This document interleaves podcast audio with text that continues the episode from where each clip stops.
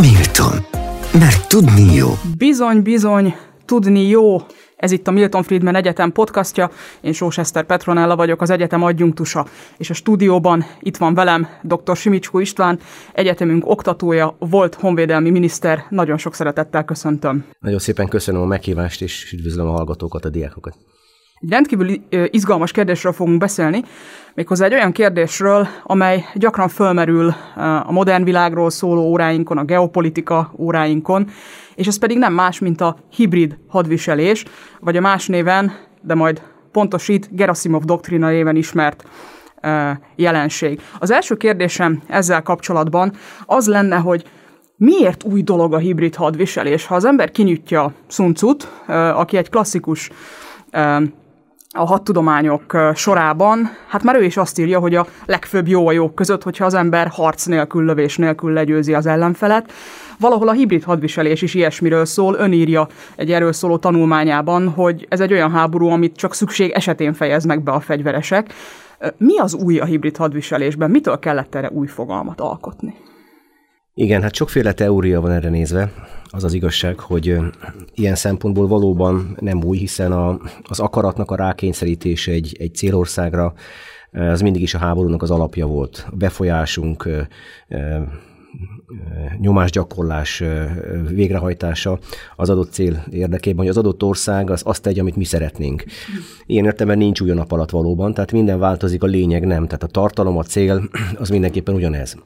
Azonban változik az emberi technika, technológia. Tehát olyan szinten fejlődik, és olyan, gyors, olyan, olyan rendkívüli módon gyorsult fel a világ változása, hogy ebben az értelemben mindenképpen ma már minden eszköz fölhasználható idézőben háborús célok érvényesítésére és az akaratunk rákényszerítése egy adott célország esetében. Sőt, egyre erősebbé válnak a nem állami szereplők is, tehát nem csak államok tudják most már ezt használni egymással szemben, és ugyanakkor pedig, hogyha, tehát látszik, a, a történelem az tényleg egyfajta háborúk sorozata.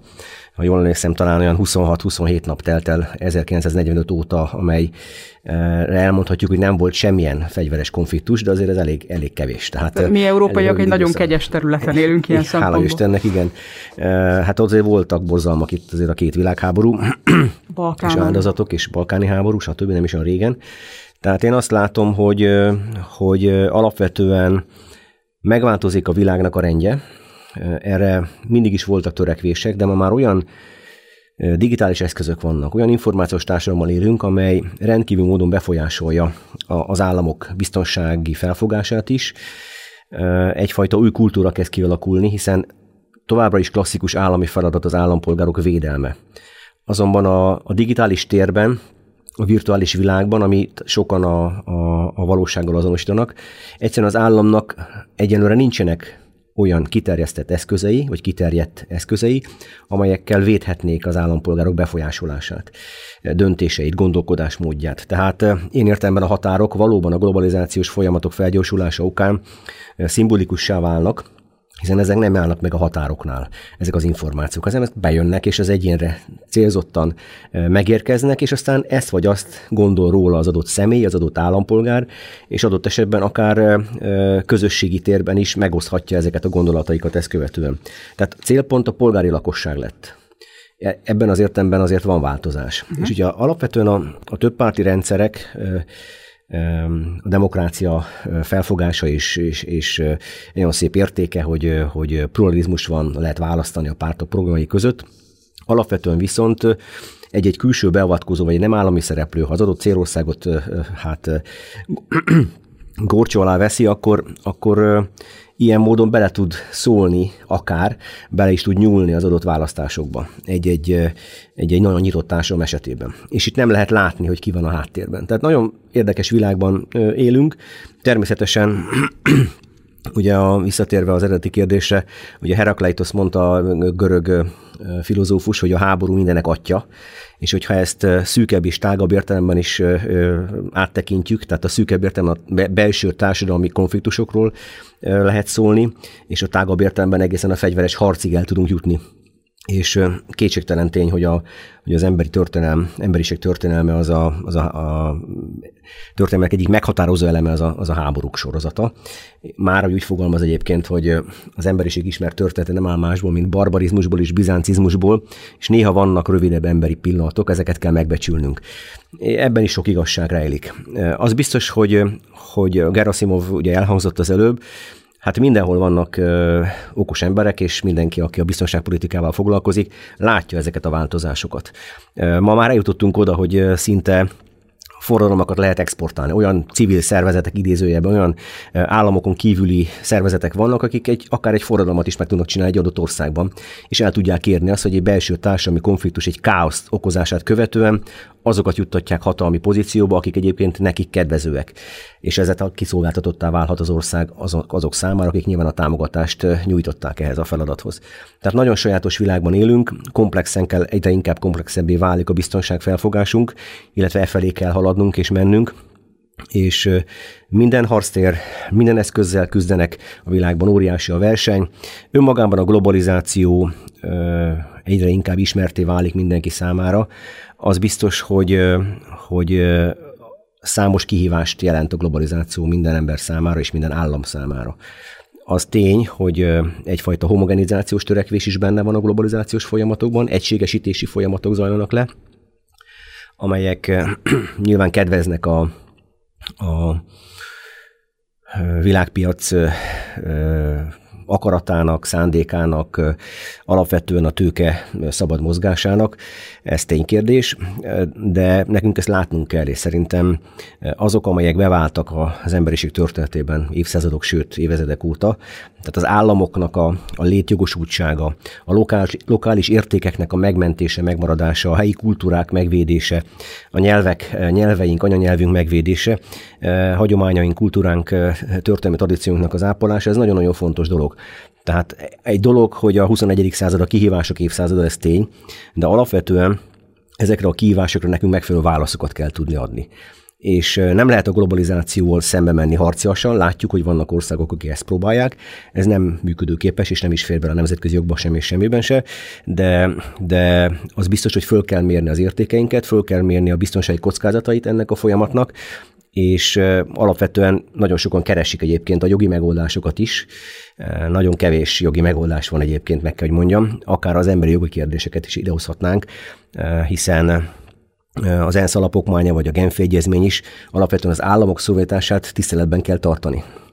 A, a úgynevezett beavatkozási próbálkozásokat a, a nemzetközi jog elítéli. Na most viszont, hogyha az, az emberi elmét célozza meg, az egyéni választópolgárokat célozza meg, egy-egy virtuális térben hozott információ, vagy sok-sok információ, akkor, akkor viszont ezt hogy ítéljük meg? Uh-huh. Tehát végülis a kibertérben is vannak emberi jogok, alapvetően egyről ide jutottunk el. Szólásszabadság. Szólásszabadság, véleménynyilvánítás szabadsága, stb. De, de ebben valóban új kockázatok jelennek meg, és alapvetően sokszor ezek leplezett módon jelennek meg, tehát nehéz felkutatni, hogy pontosan kik állnak a Pont ezt akartam mögött. kérdezni, hogy ö, ö, amennyit erről elmondhat, nyilván nem mondhat el mindent, ebben biztos vagyok, de alakulnak már azok a nyomozati eszközök, protokollok, amivel például föl lehet azt tárni, hogy mondjuk adott esetben egy szervezetbeavatkozásról van szó, és mondjuk valaki a saját fizetett roljait felhasználva próbál hatással lenni ránk? Tehát, hogy a, akár a magyar állam, vagy bármelyik állam képes már erre, vagy ez ugyanolyan, mint a szervezet bűnözés, hogy tudjuk, hogy van ez a jelenség, kicsit rohanunk utána, de mindig kitalálnak valami újat. Tehát, hogy hogy képzeljük ezt el mi polgárok a, a, a háttérbe zajló munkát? A, alapvetően, akik technológia, technológia értelemben fejlettek, azok többre képesek egyértelmű. Hiszen az információs térben való küzdelmek, azok meghatározóak napjainkra, és egyre inkább azzá válnak a, a technikai fölény, technológiai fölény, információs fölénynek a megszerzése a cél. Tehát amely hatalom, amely birodalom vagy ország erre képes, az, az előnyben van a többivel szemben. Hiszen gondoljon bele például egy Afganisztán esetében, ahol durván 650 ezer négyzetkilométernyi területi országról van szó, és még 80%-os az internet lefedettség. Egy olyan országban, ahol még 1406-ot írnak a Korán szerint, tehát bizonyos értelemben az állapotok is, meg a szokások is olyanok, tehát középkoriak. Nem megbántva senkit. És ugyanakkor pedig ezek az okos eszközök amelyeket mi is használunk Európában, meg Amerikában, meg máshol, ezek az okos eszközök bárki számára elérhetők, és ott vannak a tálib törzsfőnökök kezében. Tehát az információ ott van náluk, ugyanúgy, mint nálunk. Az információ mennyisége, tartalma nagyjából, minősége nagyjából ugyanaz. Na most azért nem mindegy, hogy, hogy mire használják föl ezeket az információkat, és, és kiknek a kezébe kerül. De ez most mindenki számára, aki rendelkezik eszközzel, elérhetővé válik, vagy vált. A, csak úgy mondom, hogy 25 km a vasútvonal Afganisztánban, tehát azért tehát, infrastruktúrálisan eléggé visszamaradott sajnos ez a térség, és hát látjuk, hogy a tényleges hatalom az Afganisztán történelmében is mindig a tálib törzsfőnökök kezében volt. Tehát bármilyen birodalom is próbálkozott a britek, a szovjetek, most ugye mi voltunk benne közel 20 évig, hatalmas katonai erővel, de, de alapvetően nem sikerült áttörést elérni. Tehát az a, az a demokrácia export, amit maga Obama is elismert annak idején, ez nem sikerült, és nem sikerült bizonyos országokban. Igen, ők a globalizációval ilyen módon is szembe mennek, ami szerintem nagyon veszélyes. Tehát a kihívások évszázada van, de az együttműködés soha nem lehetett mértékét is látnánk, vagy láttunk kell, hiszen olyan globális szintű fenyegetések vannak, amelyekkel szemben csak, vagy hát bizonyos szempontból együttműködve lehet föllépni, minél több országot bevonva ebbe. Tehát valamilyen játékszabályoknak lenni kell, ez tartja fönn a világnak azt a rendjét, amelyet mi megszoktunk.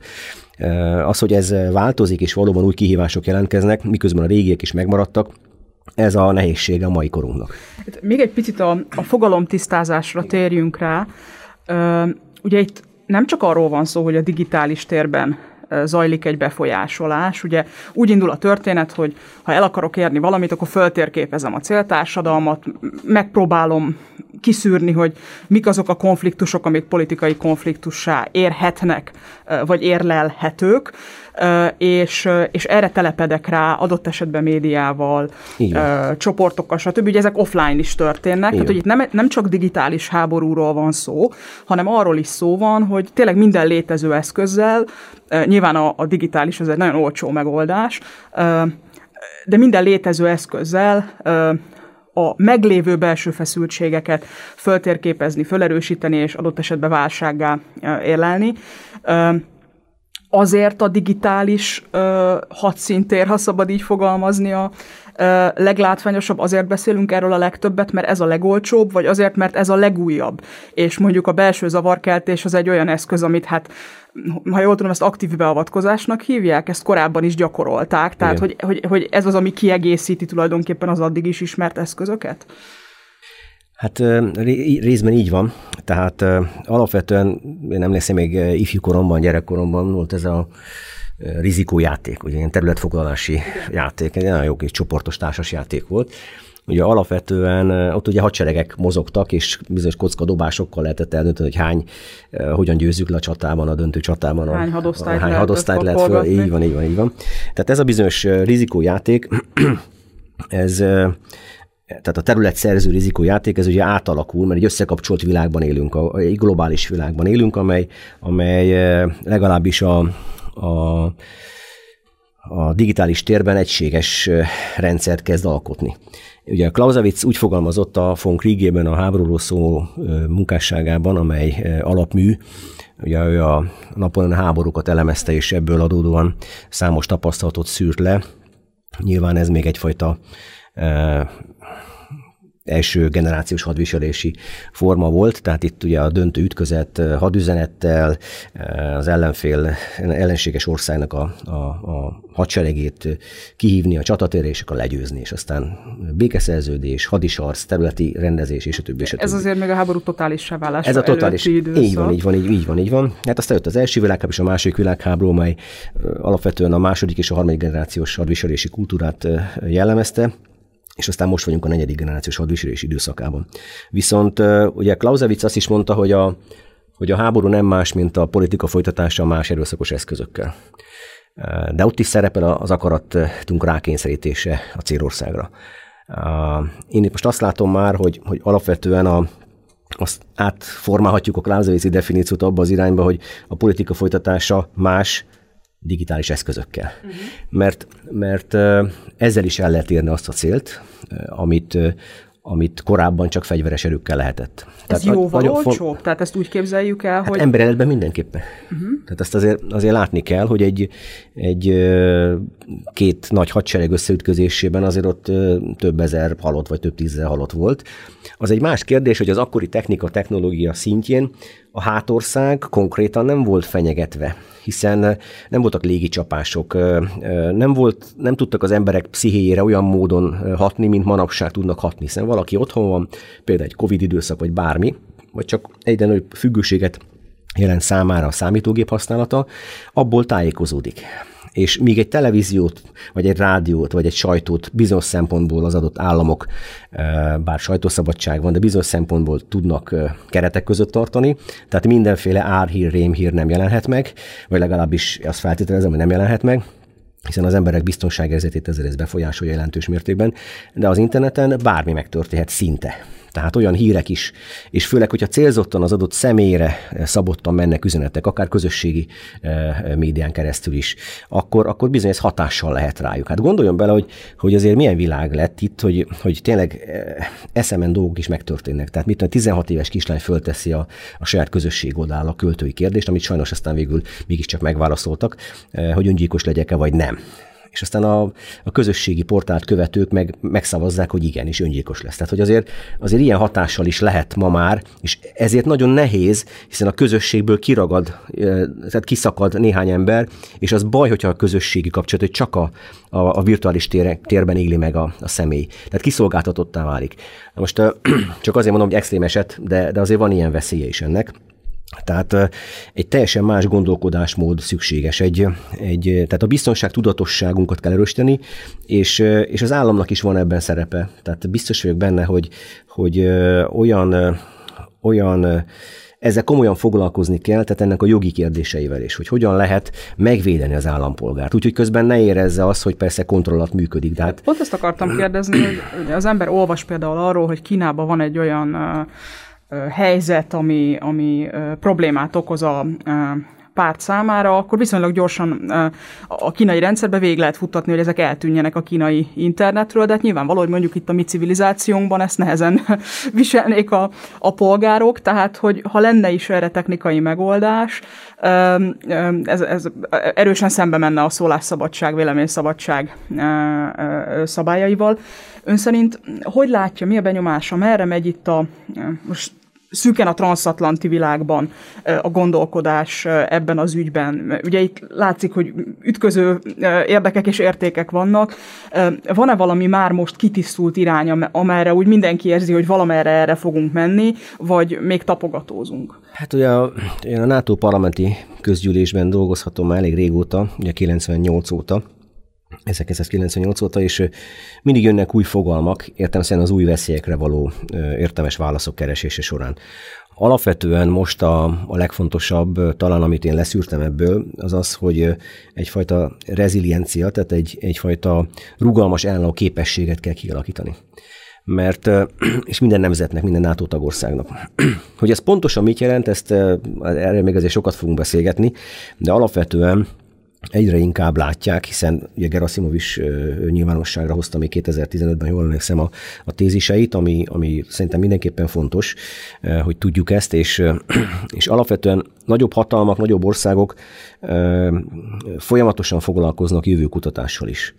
Tehát előre kell egy picit gondolkodnunk, miközben a régi tapasztalatokat is meg kell tartani. Tehát, hogy merre felé megy a világ. Ugye az, az mindenképpen látható, hogy hogy a különböző válságoknak a, a jelentkezése az nagyon gyors, ennek az intenzitása is változó, a digitális térben ráadásul még szabályozható is, erre tényleg csak rugalmasan lehet reagálni. Mm. És, és mivel, mivel ez egy láthatatlan tér azért alapvetően, és persze vannak, az egyszerű védelmi rendszer az úgy működik, mint Kínában, hogy azt mondják, hogy nem engedik be. Tehát akkor megakadályozzák, van egy hatalmas nagy gondom, nem csak a nagy fa, hanem egy tűzfal is, vagy több is, és akkor e, nincsen e, nemzetközi hálózatban bent a kínai közösségi média, vagy közösségi kommunikáció, nincs Facebook és a többi, és a többi, saját maguk alkotnak valamit, e, úgymond nemzeti keretek között tartják ezt. Tehát ilyen módon e, hát lezárják a, a külvilágtól, a globális folyamatoktól a, a kínai állampolgárt, vagy nem tudom én, a kínai büfések. Tehát a, nyilván, tehát ugyanakkor pedig egy óra és hálózata van Kínának, tehát rengeteg kínai kolónia van szinte szerte a világban. Hát nem is tudom, Afrika bizonyos országaiban már a kresztáblákon is angol és kínai felirat van, tehát nem, nem meglepő mindez, hát egy komoly hatalomról van szó szintén.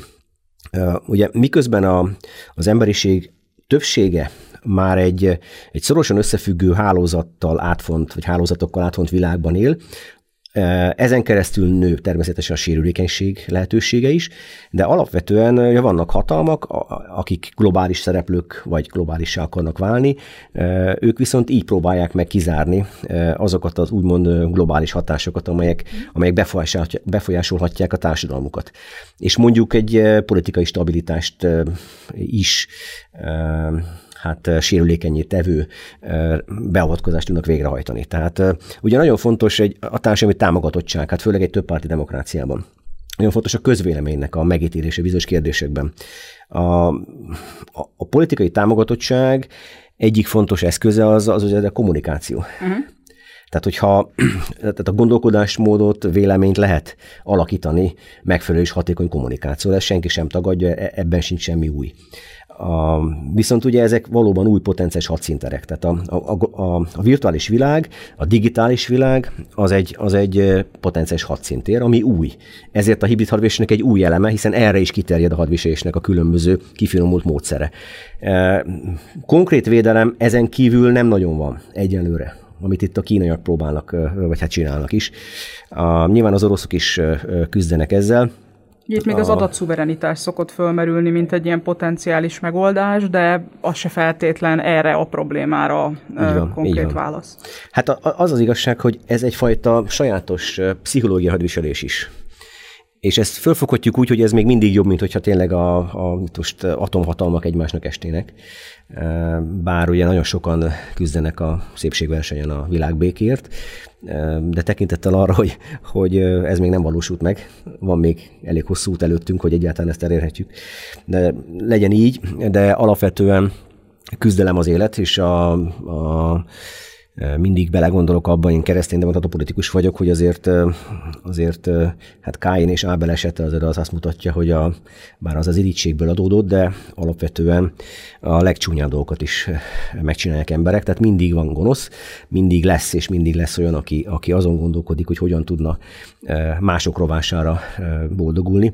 Tehát sajnos az emberi természet az, az így alakult ki. Ettől függetlenül a, a, mondom, a technikai változásokat, a technikai vívmányokat, fejlődéseket. Sosem volt ez kérdés, hogy, hogyha olyan szándékok és olyan emberek kezébe kerül, akik egyébként rossz célokat fogalmaznak meg, de ezeket nem tudjuk korlátozni, vagy legalábbis nehezen lehet korlátozni mindezeket.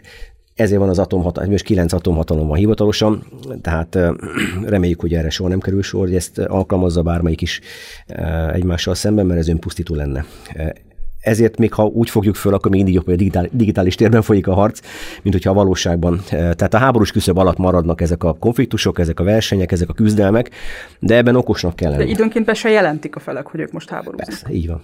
Utolsó kérdés ezzel kapcsolatban. Tudunk-e arra valami elméletileg megalapozott választ adni, vagy még nagyon korán vagyunk a folyamatban, hogy megmondjuk, hogy melyik az a pillanat, amikor, ha jól emlékszem, a negyedik, ötödik pont környékén, amikor a készenlétbe lépnek a fegyveres erők, vagy adott esetben be is avatkoznak. Ugye nem is mindig az adott támadónak a színei alatt, hanem időnként rejtve.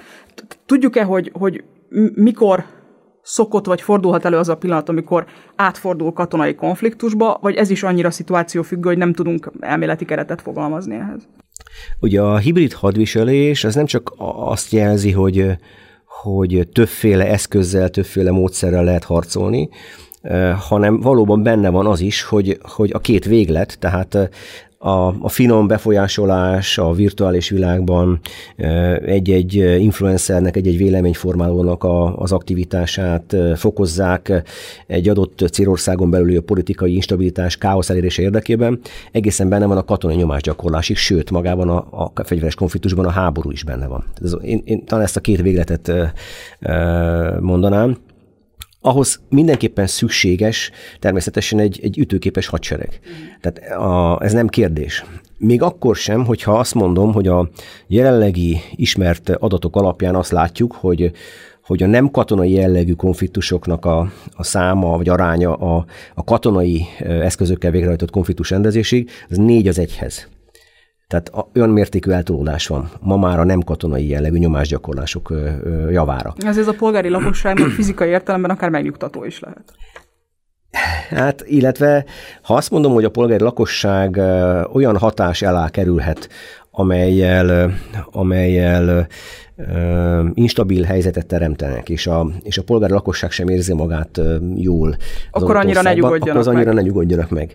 Tehát a, a, a polgári lakosságnak is azért mondom, hogy a polgári védelem rendszere, persze ez is egy régi keletű dolog, legalábbis a másik világháború óta ez zajló dolog, hiszen a, a légitámadások, bombázások miatt ugye ennek kialakult egy sajátos rendszer akkoriban, meg a hidegháború éveiben ezt még tovább fokozták, de, de alapvetően a polgári védelemnek nem feltétlenül erre kell ma már kiterjednie, hanem például az információs társadalom, vagy az információs térnek a, a védelme szempontjából is mindenféle jogi lehetőséget is taglalni kell, és hát tudatosítani kell. Tehát nagyon fontos, hogy, hogy leleplezzük, beszéljünk erről, és ezért is köszönöm a meghívást, hogy igen, vannak ilyen támadások, ilyen atakok a, a virtuális világban is, ismerjék meg az emberek, hogy ezek mik, ne legyenek naívak, hanem lássanak, vagy próbáljanak meg a dolgok mögé látni. Tehát én, én biztos vagyok benne, hogy a, ha erről minél többet beszélünk, és leleplezzük az ilyen típusú szándékokat, és akár híreket is adunk ezekről, akár még eh, kormányzati szinten is, akkor szerintem ez fontos dolog, mert, mert, mert rádöbbenünk arra, hogy ilyen létezik, ilyen van, sőt, egyre inkább erősödik.